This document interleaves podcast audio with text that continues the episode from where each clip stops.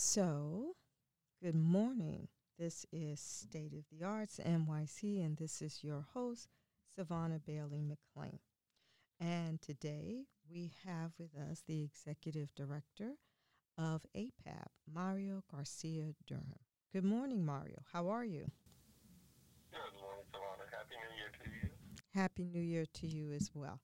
So, um, I am very happy to have Mario on our show and uh, it's really uh, a very um, you know happy and sort of sad occasion because this is Mario's last year as executive director, correct? That's true.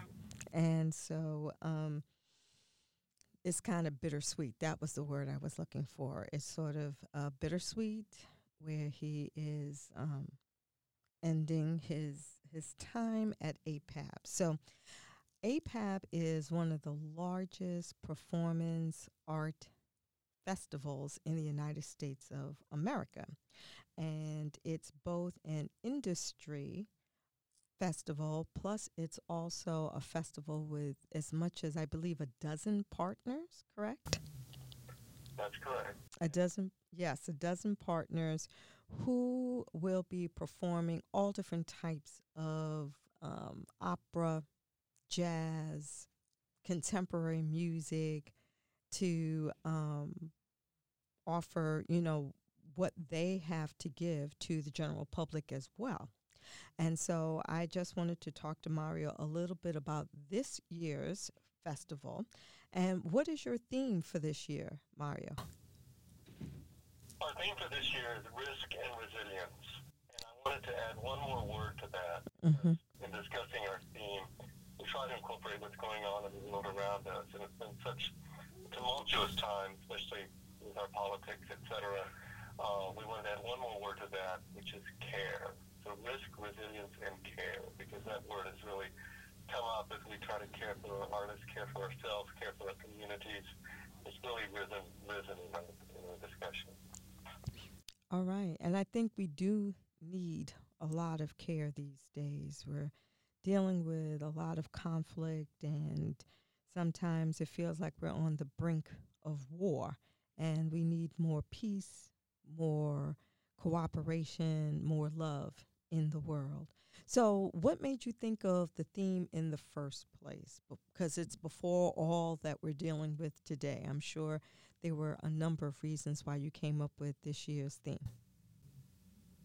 Well, we are a community, and um, we start discussing the theme immediately after our, our last conference. So we'll start discussing it uh, with our team and our committee of advisors from the field um, this spring. And so we think a lot about what we're doing. We think a lot about what's going on around us. We think a lot about what's impacting our daily lives and ultimately we, we try to choose um, a, a, couple of words that we hope will resonate um, with our colleagues and attendees. Okay, all right.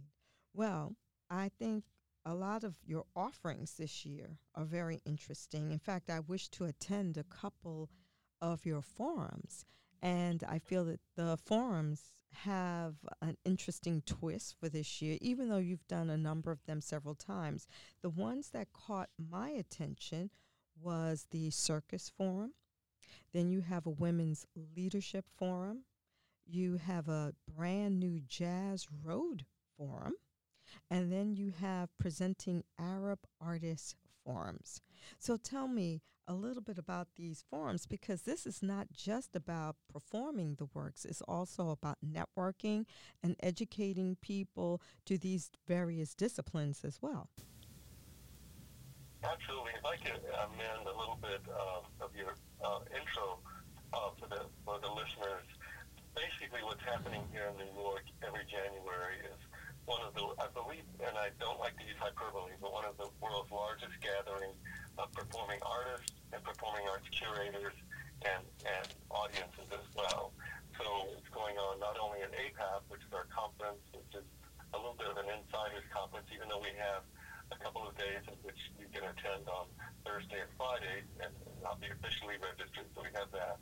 But um, all these other events uh, are performances, they're conferences, they're they're performing as curators, seeing new work, but there's also a lot of discussion about the field and how we're proceeding ahead and how we're looking at diversity and inclusion and how we're looking at supporting artwork such as jazz. Mm-hmm.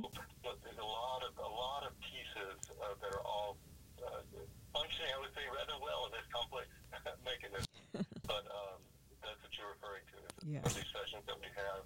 Uh, we also have uh, sessions about art, activism, and social responsibility, business and industry know-how, engaging audiences and communities. Um, and then also in the area of access, I'm very, very happy to be committed to that as an organization. We have some specialized sessions about dancing while deaf, Mm-hmm. beyond ADA, removing barriers to promote audience inclusion, uh, representation matters, uh, American Latinx artists in the U.S., and then positioning the arts for community healing and social justice. So they all work together very, very closely, and each of each of those issues um, impact the other, especially in the arts. Okay, this sounds very fascinating because we do need to broaden, you know, access for a variety of people, not just for its own sake, but the fact is that if I don't understand your culture, if I don't understand your traditions, then it makes it easy for somebody else to, you know, denigrate um, the value of others and what they bring to this fabric we call humankind. So I think all of these different disciplines are very good. And it seems like you're also trying to strengthen the leadership in all of these various disciplines. So therefore, there would be more inclusion and you could see sustainability years from now. Is that correct? That is, and that, you don't mind segueing a bit, the issue of leadership is really, really key. What, I, what I've found on is that um, over the years, I'm going in my ninth year, and this is um, my, my last one at the head of the organization, is that we have an, other generations of leaders, a lot of leaders of color, a lot of diverse leaders that are dying to take over major positions of leadership in the field. Mm-hmm. So part of my strategy with APAP has been to build a, a very strong organization and to pass on this organization to a new leader who will take it new places. And so um, that's, that's what I'm doing in the spring, and I'm very excited about that. But it definitely touches on what you recognize. Mm-hmm. Leadership is key, and, and building pathways for new leaders, I think, is a responsibility of current leaders to do that.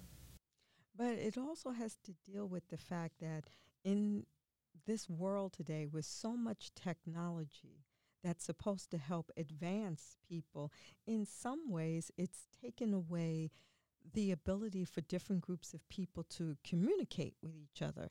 When I was younger, everybody watched the same television programs, or you saw uh, an episode on TV and you discussed it at the water cooler at work. But now things are so fragmented that, you know, it's great that we have so many options, but at the same time, the ability to discuss it with various people have have seemed to you know um, diminished over the years. So you have to work even harder to connect with people. And so I think what you're trying to do by having these uh, various forums and opportunities for performance artists, you're trying to kind of convince in a sort of crowd funding sort of uh, way that there is all of these opportunities that you should check out because they all relate to one another. Is that something that you're trying to do? It's about um, our industry and the performing arts industry specifically is that it's an industry built on person-to-person communication and interaction. Mm-hmm. And you're, you know, we're so addicted to technology, but on the other hand, we find the need to be with other humans Mm-hmm. in room and to talk and to feel and to express and to look and use all our senses to be with another person. It's something that's in high demand, so that's part of the, the, the mix of what we offer. Because I've been to some of the showcases and some of the other performances with your other presenting partners, and they are amazing. I mean, like, absolutely amazing. And it's like, does the general public know about this? I mean, I mean, I'm stunned by the opera, the jazz that I hear, the showcases, and the celebs that you get there. You get celebrities every single year to your conference. Who may be coming by this year? Well, we have um, a number of, of wonderful artists that are, are joining us, and um, you know, uh, uh, Alice Sheppard from uh, it called, Kinetic Light, Kamilah Forbes from the Apollo Theater, mm. the wonderful actress you, uh, you met from Rosanna Stell Parsons. Um, we have um, we have uh, Toronto's Choir, Choir, Choir, which is going to do something on Sundays, interactive choir. Uh, we have Terri Lyne Carrington of Taidapo. And then we close on Tuesday with a wonderful artist named Ben Folds. He's an influencer, uh, singer, songwriter. He's really an amazing uh, individual. Wow, that sounds like an exciting, exciting lineup. Now, what do people have to do? Um, if they're a member of APAP, I know that they can come and they can see the showcases. Um, but you also have these wonderful forums, and also on January 9th, you also have uh, that Global Fest, correct? Yes, what, uh, you know, there's many layers to all the work that's going on. Some, some of the some of the events and activities are strictly for industry insiders and practitioners. Uh, that would be a lot of con- uh, content in our in our, our conference. However, if folks want to look at Jan Arts, J A N A R T S um, uh, NYC, mm-hmm. that is the, the listing of all of the various festivals uh, that are working together with APAP under the Radar Festival, Wavelength, Winter Jazz Festival, Global Fest, Jazz Congress. So there's a lot of opportunities for folks to engage at, at various levels. And I have to give you credit because you were the brainchild behind that with the city of New York for doing Jan Arts NYC, correct?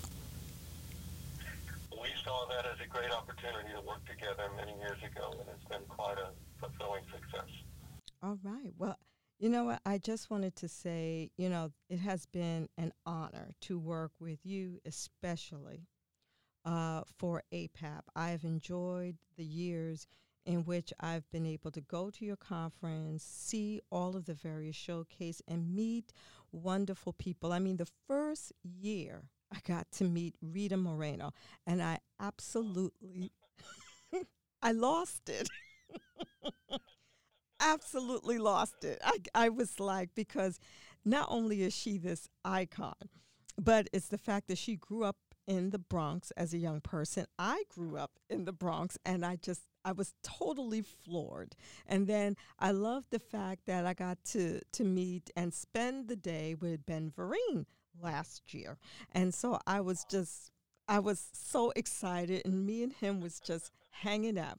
Then you honored Carmen de Lavallade and I had um, spent um, uh, a holiday with her son uh, on Riverside Drive in Harlem.